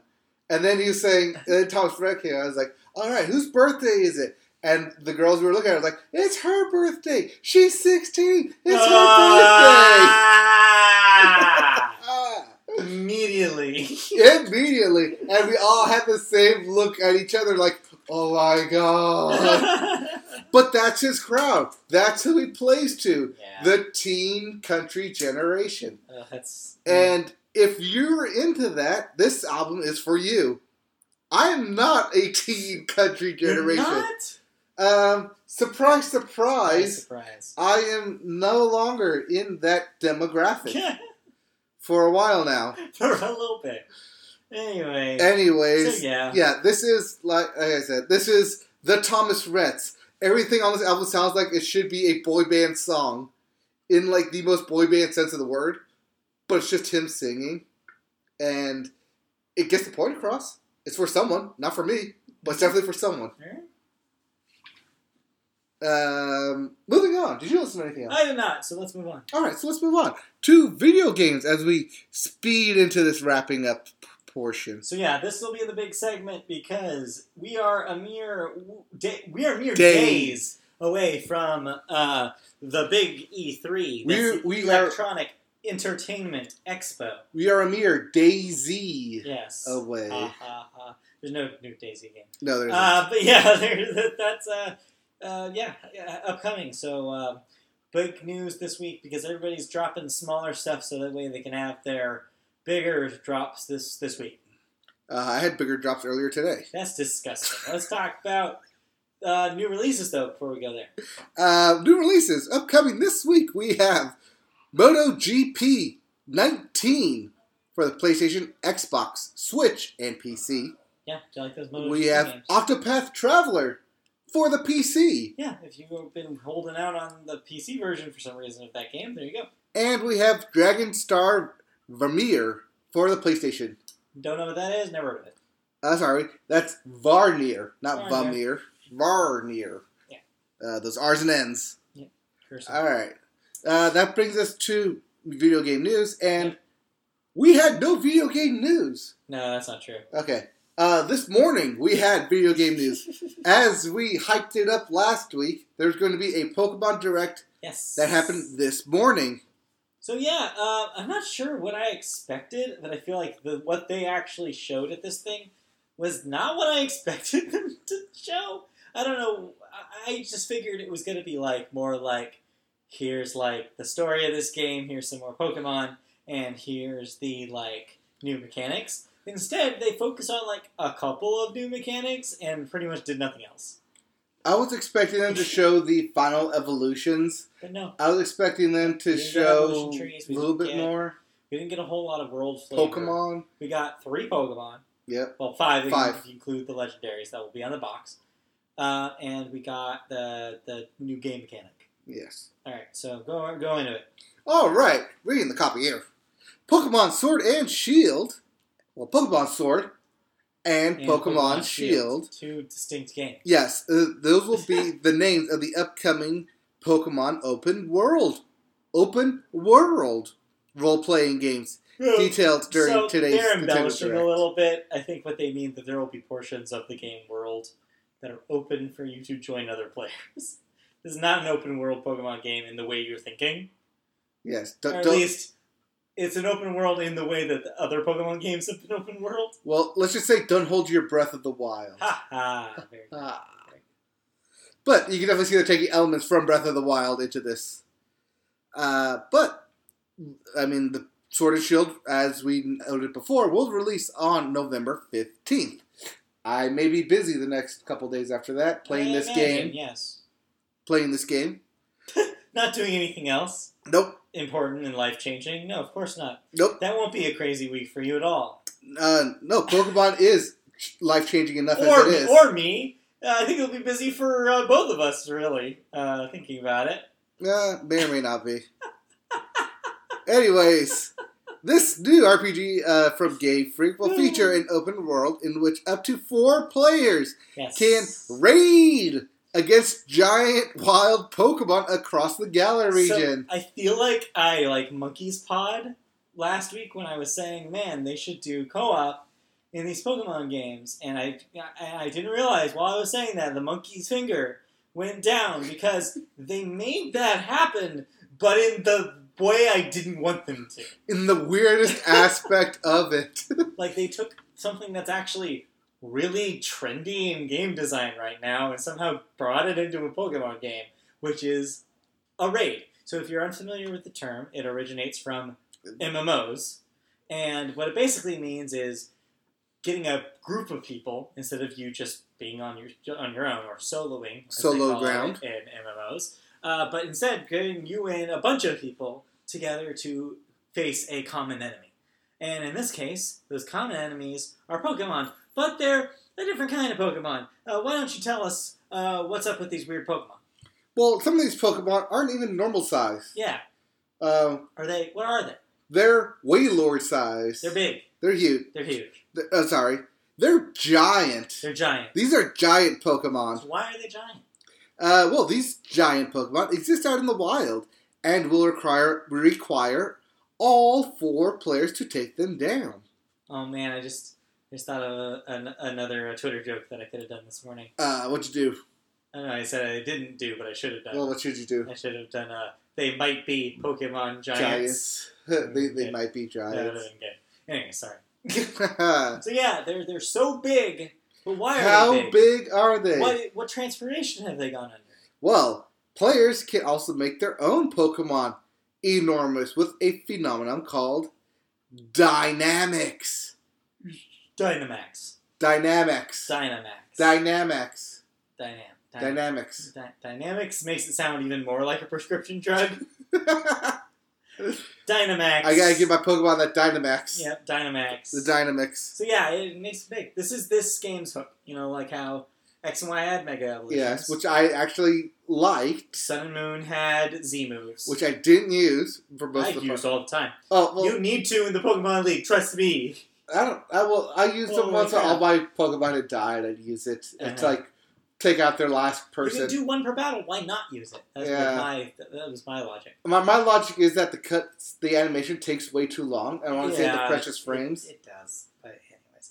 Uh, but yeah, but this is this game's hook is like you can make these Pokemon big, and while they're big, they will have three Z moves at their disposal. Basically, three superpowered moves. Yes, this uh, makes them massive in size and boosts their power, turning all their original moves into new power moves. However, a player's Pokemon will return to normal size after three turns, so you kind of need to use all three Quick, moves. yeah. Uh, in these max raid battles against giant Pokemon, only one player out of four will be able to Dynamax their Pokemon, which adds an element of strategy to the battle. You can only make one of your Pokemon Yeah. um, supersized, Megazord sized. So yeah, you can imagine situations where you have to be like, you're on the couch with two of your other friends, and you'll be like, "Hey, man, it's my turn. It's my turn to make my my uh, Sobble giant. well, my giant ass Sobble." Uh, yeah. Well, I figured you'd use more of your supports would be, or you have. Oh, that's great. Only one person would be a support. Yeah. One person would be your your tank. Yeah, one person would be your healer. It's a really interesting uh, dynamic since up to this point there haven't been really uh, a, a battle system in Pokemon that was four against one, or like any team really against one. They tend to discourage that. Right. Uh, so yeah, it's interesting. They don't want you to gang up on Pokemon. But since they're wild Pokemon, I guess it makes some more sense. Yeah. The question is, is do you get to catch it? And if so, who gets to catch it? You all can't throw a Pokeball at it. Uh, it looked like only the person who had the gigantic Pokeball Oh, would be able to throw it. gigantic Pokeball. I don't know. That's They, they used the Spirit Bomb. They just went like, here, Yeah. Pokeball, Spirit Bomb, Yo. catch it, It's kill the enemy. But that's uh, uh, that was the big announcement. But they also had a bunch of little small stuff to share. Like I mentioned, they, they revealed a handful of Pokemon. hmm Uh, three kind of wild Pokemon. One that looked like a flower. One that was a An Electric Crow, which is awesome. yeah. It was like I guess the like the taxi service in town. Uh, they also It's your fly. yeah, and uh, they also put uh, they uh, also finally revealed uh, the like legendaries. rock, well that too, but a rock water turtle like thing. oh yeah, And there was a third one. I forget. Oh, the sheep. The sheep. the Wooloo, sheep. which the internet is obsessed with now. Yes, Uh, cute, innocent Wooloo. it's because everyone wants their Ampharos again. Uh, they also yes, and then the two legendaries, Uh, what is an actual? They're both wolves. both dogs. Yeah, both wolves, um, as we kind of guessed by the uh, logo. one with Well- a sword. Well, one was a shield. One is a shield. One is a shield. and the other has a sword. yes. Cute. That's a good distinction. Yes, because yeah, one of them's just hold, holding the sword in their mouth the whole time. The other one, yeah, it's like main as a shield, hmm which is pretty cool. But there's also a third legendary that they showed, Yeah. or didn't show. Mhm. Um, it looked like they were going to team up against the third legendary of the region, but that one's a secret. Secret. Or, you know, maybe it's just um, a different legendary, like Lugia. We'll see So just flying over, like, hey, this is actually a Kanto the whole time. Plot twist. And also, it looks like they, they did, uh, uh, I guess, in some of the footage, reveal that uh, what the new uh, a couple of new characters in the game. Oh Uh, yes, uh, the professor is named Professor Mango- Magnolia. yeah, Magnolia, and it will be the second female professor in the series. First, of course, Ivy- Professor Juniper back in Juniper. black and white. Yeah, Uh, but this one, uh, she's an older woman. Uh, it's the first time that they've had a, um, um, a female, like an older female um, professor. And then also, I guess, the professor's cousin or something. This girl who I guess is like your go-to like person with knowledge about the region, who's going to also help you out throughout. Also your rival. Oh yeah, and they did reveal a They revealed your rival, who is also the Pokemon champion's little brother, which is That's cute. cute. It's a good. That's a good way to like. Uh, you know, storytelling. You have to mesh your characters. Yeah, that's a good way. To That's a good way to mesh your characters. And then uh, the last thing that I think is kind of interesting in a way is that they have confirmed this game will return to the traditional gym structure of Pokemon. So Sun and Moon, uh, which was the kind of experimental uh, They had their gimmicks. series, which had the trials instead of gym battles. Uh, well, forget that ever happened because they're going right back to gym battles. Woo! Gym battles. I don't know how I feel about that. I kind of wanted them to continue down the experimental road, but you know what? Fine. I guess I'll deal with another classic Pokemon. Well, this being on the Switch and going to be most people's reintroduction or first introduction, Or the game they play after Let's Go Pikachu, which also has gym battles. right? I think that's why they went back to gym battles. Maybe. So yeah, there's still a lot of question marks here. There's still a lot of stuff we don't know about the game, uh, kind of the nitty gritty. Uh, so yeah, it'll be really interesting to see the We'll road get- till November. We'll get another. Um, we'll definitely get another Pokemon Direct probably in September. Yeah, Ish. sometime closer to the release. I'm Yeah, just- close to the release. Yeah. Which is in November, so it's going to be a while. I look forward to it because yeah, I, I, I such I'm a huge Pokemon kick as I kind of referenced uh, a moment ago. I finished uh, my Moon version finally, so I'm in the post game content of Moon now. There is post game content, and it's already stupid hard. Uh, so I revived my um, 3DS because it was on a desert island. Uh, so I revived it, opened it up, and had my option of Mario or Pokemon. And just like I said, Mhm. I went straight to Pocket Jockey. Well, first I opt- updated because I had like three years worth of updating, and then went to Pocket Jockey. I re-downloaded Every Pocket day. Jockey on my new 3DS last night, Yeah, so I'm ready. I'm set. It's great. It's small, thankfully, because they only. By the way, I th- th- just a real quick, like I guess a buyer beware You want to go to uh, thing. I, I just want to tell people if they're not aware and they were thinking about upgrading their 3DS, which I don't know why you would do that in 2019. I'm an idiot. Don't do what I do. Uh, but I bought a 2DS XL, uh, the newer, the newest model of the the, Mhm. the, the DS line, and uh, I did the system transfer from my old one to the new one uh, because I'm gifting my old one, and um, I didn't realize that between the original model and the XLs, that they had switched from regular SD card to micro. Okay. I did not know that. So I was expecting just to pop one out and put it back in. Can't do that. There's literally no way to put in a full SD card into the new Ooh. 2DS XL. So they warn you in the, the transfer. It's like, hey, yeah, this is not going to work. You either have to transfer things on a computer or upgrade the size of your micro SD card because everything down here, it was a 16 gig card, could not transfer to the 4 gig micro SD in the system. so it was screwed. So that's why I had to re-download all my games because those were the biggest files. ah. So I have just enough room, literally just enough room, for Moon to be on there, and like a little bit of other stuff. I cannot have more than one full game on that thing with the card that they give you. Dark. Yeah, it sucks. So yeah, one of the myriad reasons why I'm glad uh, that they're slowly doing away with the DS line. But yeah, so that's just a buyer beware. Make sure if you buy a 2DS and you have a lot in your previous 3DS, uh, buy a bigger micro SD card. Cool. Okay. All right. Well, that sounds like a little bit of information Yes. We have a lot more bits to come. with the bits. Give me bits. All right. Here's some kibble and bits. All right.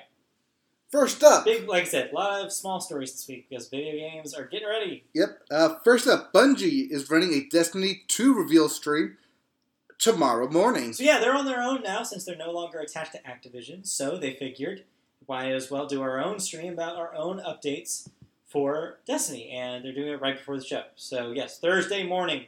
That's I believe 10 a.m. Pacific time. So whatever that translates to your local time. Uh, SpongeBob SquarePants colon Battle for Bikini Bottom is Yeah. getting remade for the current generation consoles. This goes for the weirdest story of the week. When I saw this, I was like, why? Why? There were lots of SpongeBob games from that era. That's the one I didn't play. So I have no idea uh, why they chose this game. But yes, THQ Nordic, I guess, still has the rights to this because they bought up all the old THQ stuff. So yeah, I guess they're putting this back out. Um, well, PlayStation 4 is getting an update to its party function with the addition of chat transcriptions and 16 player group chats. Yeah, this is like you know quality of life stuff, like for people who I guess are heavy heavy users of the messaging platform, because this means nothing to most people. No, this is trying to get people off of Discord, Maybe. but it's only 16, so eh.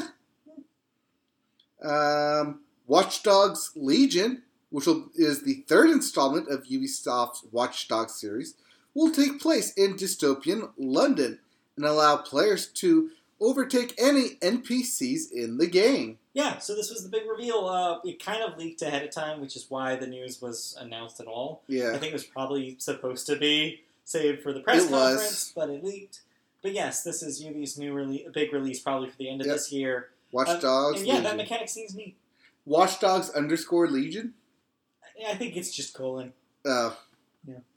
Uh, we also have Google is holding its first ever Stadia Connect live stream Yeah. tomorrow, uh, Thursday at 9 a.m. So yeah, right before you watch the Bungie thing, apparently you're uh, tuned in to watch whatever Google has to say about Stadia. Uh, they said that this will include announcements, big announcements, in their words, uh, possibly games studios that they're working with, specifics. So maybe we may know some uh, of the big hard hitting stuff from Google about the Stadia before developers come out and talk about it during the show. Yeah. Uh, we also have Call of Duty, calling Modern Warfare announced. Yes. Uh, what year is it? Uh, not 2007, surprisingly enough. But yes, they're putting out a game called Call of Duty Modern Warfare. No numbers. No, It's just Call of Duty Modern Warfare. not to be confused with Call of Duty 4 Modern Warfare. Yeah. And not to be confused with Call of Duty Modern Warfare Remastered.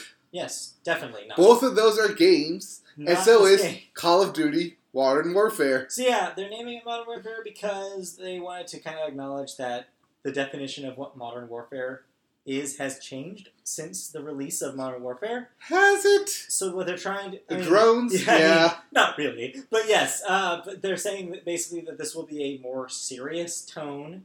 They'll try to. They're going to try to end the campaign. Yes, campaign. They're bringing back Campaign. campaign this time. Uh, they're going to try to make it reflect the horrors and like complications of real modern war. So that'll be interesting. Yeah. I don't know if they could pull it off. They have kind of a lame track record for that kind of thing. I don't know if they can. But we'll see. I mean, seems like the press reaction to the footage that they got to see has been pretty positive. People are like, I guess, supportive that they're trying something new and mostly nailing the tone, at least in the footage that they saw. So we'll see when the whole game hits whether they're able to stick the landing. Uh, the early press talk is that it's more like the uh, Call of Duty level No Russian, Yeah. the video game. Yeah, but I've also heard a little pushback from that as well. Yeah. Seems like that, that that's they're doing it a, a little less ham-fistedly than something like No Russian. Oh, I can go for some ham fist right now. Right? Yeah. Uh, but the last bit of bits news before we get to food Yes. is Call of, is uh, Call of Duty is Apple TV users can now play games with Xbox One and PlayStation 4 controllers. Yeah. So oh, it's a bit of an update. if you have an Apple TV or you play a lot of games on your iPhone, I guess this matters to you. You'll soon be able to, via Bluetooth, hook up a Bluetooth-enabled PS4 or Xbox One controller. Uh, I say Bluetooth-enabled because remember, a lot of Xbox One controllers are old technology and do not have Bluetooth in them. Yep. So heads up. But yeah, this is, I guess, finally Apple just succumbing to the fact that they will never actually release their own controller. Hashtag sad. yeah. So yeah. All right. Well, let's get to some thoughts. Do you have any thoughts? I do. I've been playing really briefly a mobile game. Uh, it's called Flip Flop Solitaire. Okay. What am I flipping and or flopping? Whose house? So imagine, ha, imagine Solitaire. Is this a house of cards? Am I flipping and Ha, ha, flopping? ha, no. Imagine Solitaire and Free Cell. What if you combine them? Uh, those are both card games, so I believe you get a card game. And yes, you do definitely get a card game. But so the, it has the rules of solitaire, kind of, where there's there four spaces.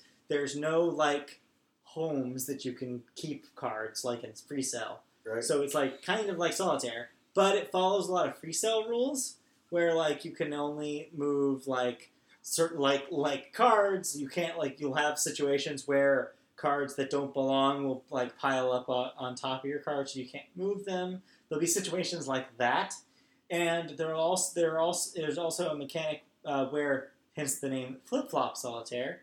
You can go in either direction with the card stacks. So, for example, if you have a seven, you can put an eight there as well as a six. But no, you're only supposed to go one way. Nope, not in flip flop solitaire. What? Flip flop sol- solitaire gives you the freedom, I guess you could call it that, um, of going both ways. If you know Whoa! I mean. This is mind changing. So yeah, it's, it's a neat game. So it's made by uh, Zach Gage, who uh, was the developer of Sage Solitaire, which was a game I may have actually talked about on this podcast have three years ago or something. Uh, but yeah, it's, a, it's currently I, bel- I believe an I, iOS exclusive, just like Sage Solitaire still is. Um, and yeah, it's it's a neat little solitaire game that I'm having a lot of fun with. Um, it's a little the model is a little bit more designed for microtransactions, so it is free, and you can play the bulk of the game for free. But there are mo- special modes from the start that you can only play uh, with a paid version, where basically you pay one dollar ninety nine to unlock the whole thing. And there are also a mechanic. This is really cool, where every time you watch an ad, you get a stamp that goes towards playing one of the special modes. So, say if you watch five ads, which the game makes you, um, you unlock a play, one round of one of the one of the games that are usually locked. It's a neat kind of like first one's free kind of approach that'll get you like, oh, I like that that thing. I may actually pony up the two dollars and just have that forever. It's a cool game with a lot of cool hooks. I'm having fun with it, and yeah, that Sounds exists. good. Yeah. It's not super new. I think it came out earlier this year. Okay, but it finally came across your. Yes, your your eyes. I finally realized I could download a game at work because I there's certain things that are blocked at work, so I wasn't sure if I could download things from the App Store. Turns out you can. hey. All right. Uh, so yeah, with that, uh, we can wrap. I think we need to wrap up the the video games segment with a lightning round version of a tradition here at the Media Boat Podcast. We need to do some real quick predictions for E E3. All right, quick E3 predictions. First one, the big one. Microsoft will announce a new console. Yeah, that's a no-brainer. Uh, how much they will show of it, who knows? Like, I think uh, this will be probably similar to the pre-name Xbox One uh, X thing that they did. Oh, Xbox Scorp- where they Project called Scorpio. it Scorpio, and they just had a bunch of developers saying, "Hey, it does this cool thing, and I like it." I bet that's what we see. Oh, I hated that. Yeah, I got. I, I think because it's probably still too early to see games, so I think that's what they'll do. All right, what do they name this? Project Cancer? I mean, if we if it had a if it has a uh, Project Ares? a project name, we would have already heard. It. yeah, That's the thing. So it has to be. They'll have to call it something that we haven't heard before. Uh, well, let's see. They have the Xbox, Xbox 360, Xbox One. What, what's another? Xbox. I heard Solo? uh, a podcast. I forget. I forget who to give credit for this uh, to, but uh, somebody was saying since it's Halo Infinite, maybe it's Xbox Infinite, I, I which would be a good name. Yeah. So there's that, or just Xbox. Well, not maybe. Wait, is this the eighth generation? Uh, Maybe. I feel like it is. Just take the eight, the generation eight, just turn it sideways. yeah, maybe That'd be smart. If they if they were smart, they won't. no, It won't be Xbox Infinite, but it would be cool. Uh, but yeah, so they'll they'll show that. They probably also will announce some more uh, uh, uh, acquisitions because last last year's show they made a bunch of announcements about acquisitions. Yes, I think there'll be a big one that they probably held on to this year. I I, know, imagine a big Japanese developer. I don't know. They've been making announcements, That's the or we've been at rep- we've been reporting on announcements that they've been adding more um, studios since last E E3. Yeah, word on the street is it will be a big Japanese developer of some sort. So maybe a Capcom Yeah, could happen. uh, maybe. Konami. I'd go with Konami. Maybe Konami's games division. Yeah, I'd go with Konami since That they since they lost uh, Hideo Kojima. Yeah, and then I can see them just doing really straight making good games jo- yeah. anymore. yeah, it could happen. Uh, anyways, anything else from Microsoft? They'll show Halo Infinite show- in some form. Um, they'll show Scalebound. Uh, no, Scalebound's dead. No, no, Scalebound's alive. No, it's not. Although I think it's going to be we worked for a Switch game instead. No, then they wouldn't show it on Microsoft show floor now, would they? Yeah. They'll announce some sort of partnership with Nintendo. Whether that means game games uh, Game Pass is coming to Switch or not, who knows? But I believe you will see somebody from Nintendo on stage, and they'll announce some sort of crossplay thing. Right. I could imagine that Xbox Live on Switch kind of thing because it's already on the Minecraft on Switch. So I imagine some, that will happen. But other than that, though, I think they're going to try and go more towards the exclusives I mean, yeah, they already said ahead of the show 14 new uh, Microsoft Game Studios games, which means either things they are developing or things they're publishing. Right. So yeah, could definitely have a lot of that stuff. Um, anything else from Microsoft? That's the big new ones. Kinect? No. No, no, it'll be. Oh, and maybe I mentioned about their streaming stuff.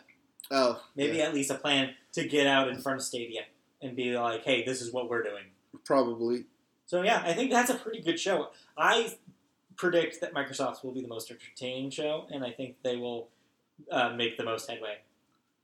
Um, that would be, except um, Square Enix is also going to be there. Do you just want to talk about them now too? Yeah, because they're going to have to give some sort of Final Fantasy VII news. Square has to talk a lot about Final Fantasy. Uh, so they have Final Fantasy. probably a uh, DLC announcement for Kingdom Hearts. Yes. Um, they're going to talk about Kingdom Hearts Remind. Yeah. Uh, DLC. Their their only paid DLC that they've announced Yeah. or they've hinted at. That has to be there. that has to be there. They're going to talk about the next thing they're doing with Tomb Raider, and they're No, go- uh, they've pretty much said that they're done with Tomb Raider, or at least playing, taking a break after Okay. the, the last one didn't perform. ah, What they do have, though, and what they'll probably close the show with, is Avengers. yeah, that's what I was Their going to go Avengers game is the big thing. That's what I was going to go with. Uh, They- early leaks suggest that that thing is a Destiny-like uh, live game yes, that will be multiplayer online and will be a continuing like event-based thing where you potentially create a superhero. That is create. yes, yes, uh, That that's is going to be the interesting thing Yeah. if you're able to create a superhero, Or, or if you just you take can't control. have a live game where everyone is Iron Man. You have to create a superhero. What do you mean? What do you mean? I can't be part of the Iron No. Legion? And, well, I believe you could. Maybe. I can see that happening. Okay, maybe that's a class. Yes, That's a class of superhero. You can be an Iron Legion. you can be a part of the Iron Yeah, Legion. but like, there's probably other classes there. You have to have your your, your Spider-Man equivalents. You I know. to have your.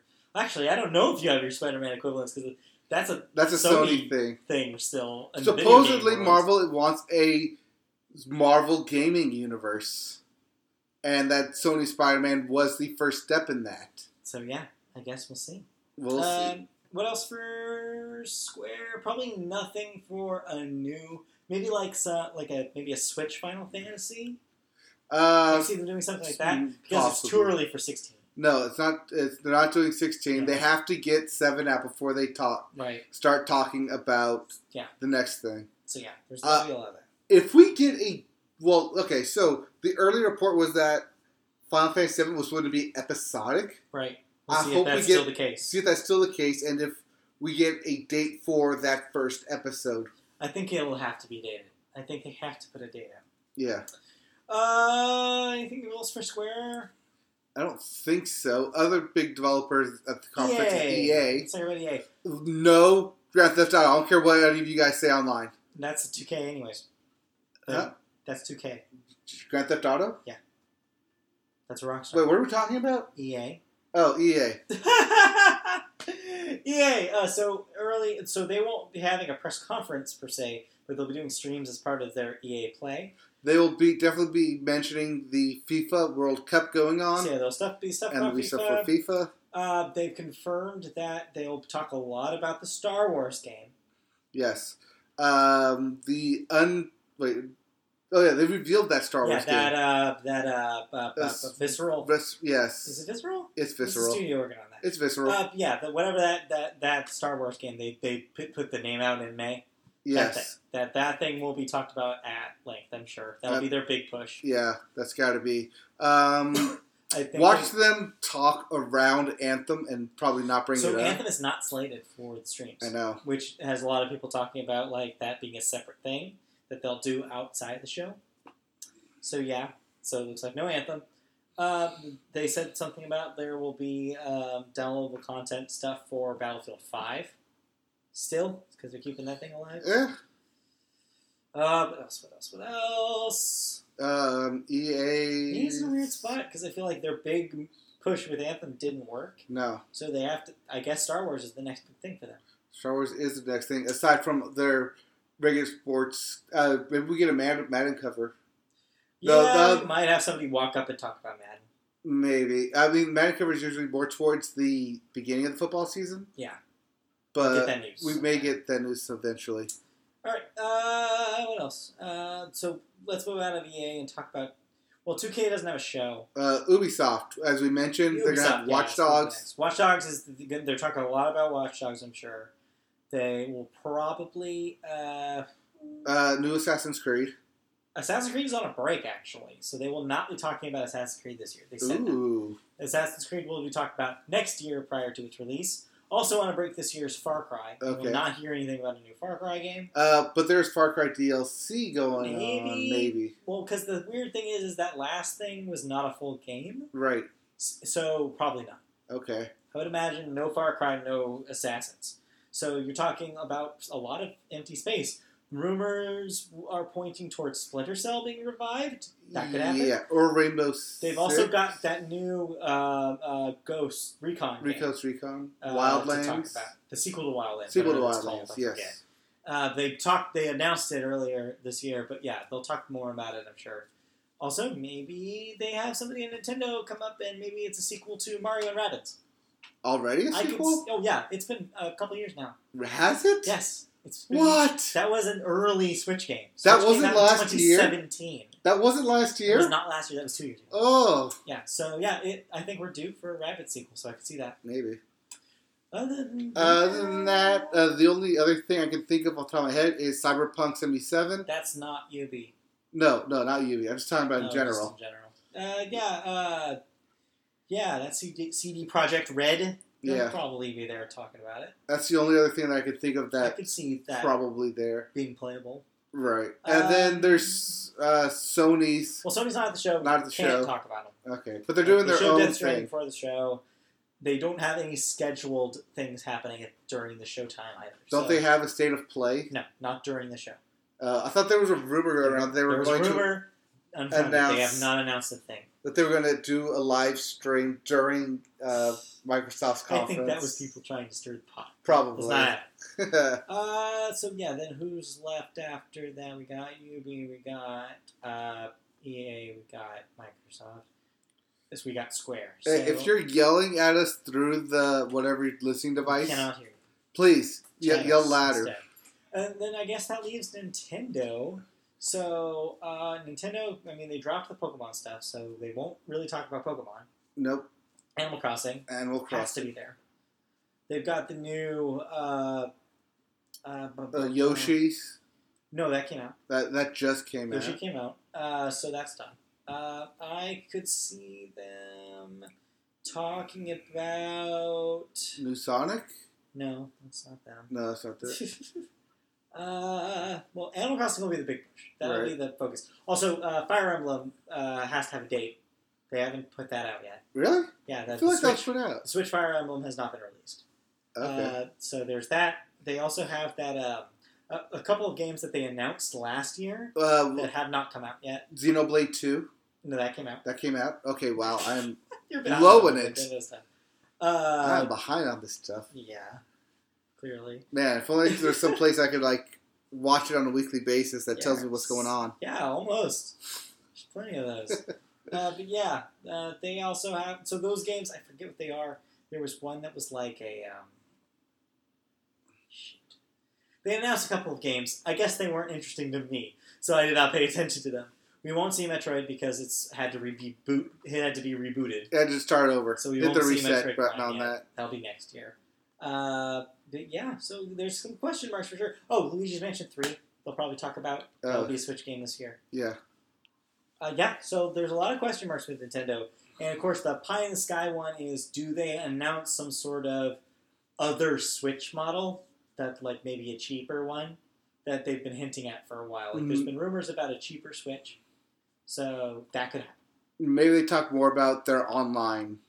Yeah, or like what they plan on doing, like more than NES games for their Virtual Console. I Maybe saw, they announce Super NES. I saw uh, one piece of news hoping that they expand their virtual console. I hope so. If they put Super NES games on there, man, I'll be thrilled.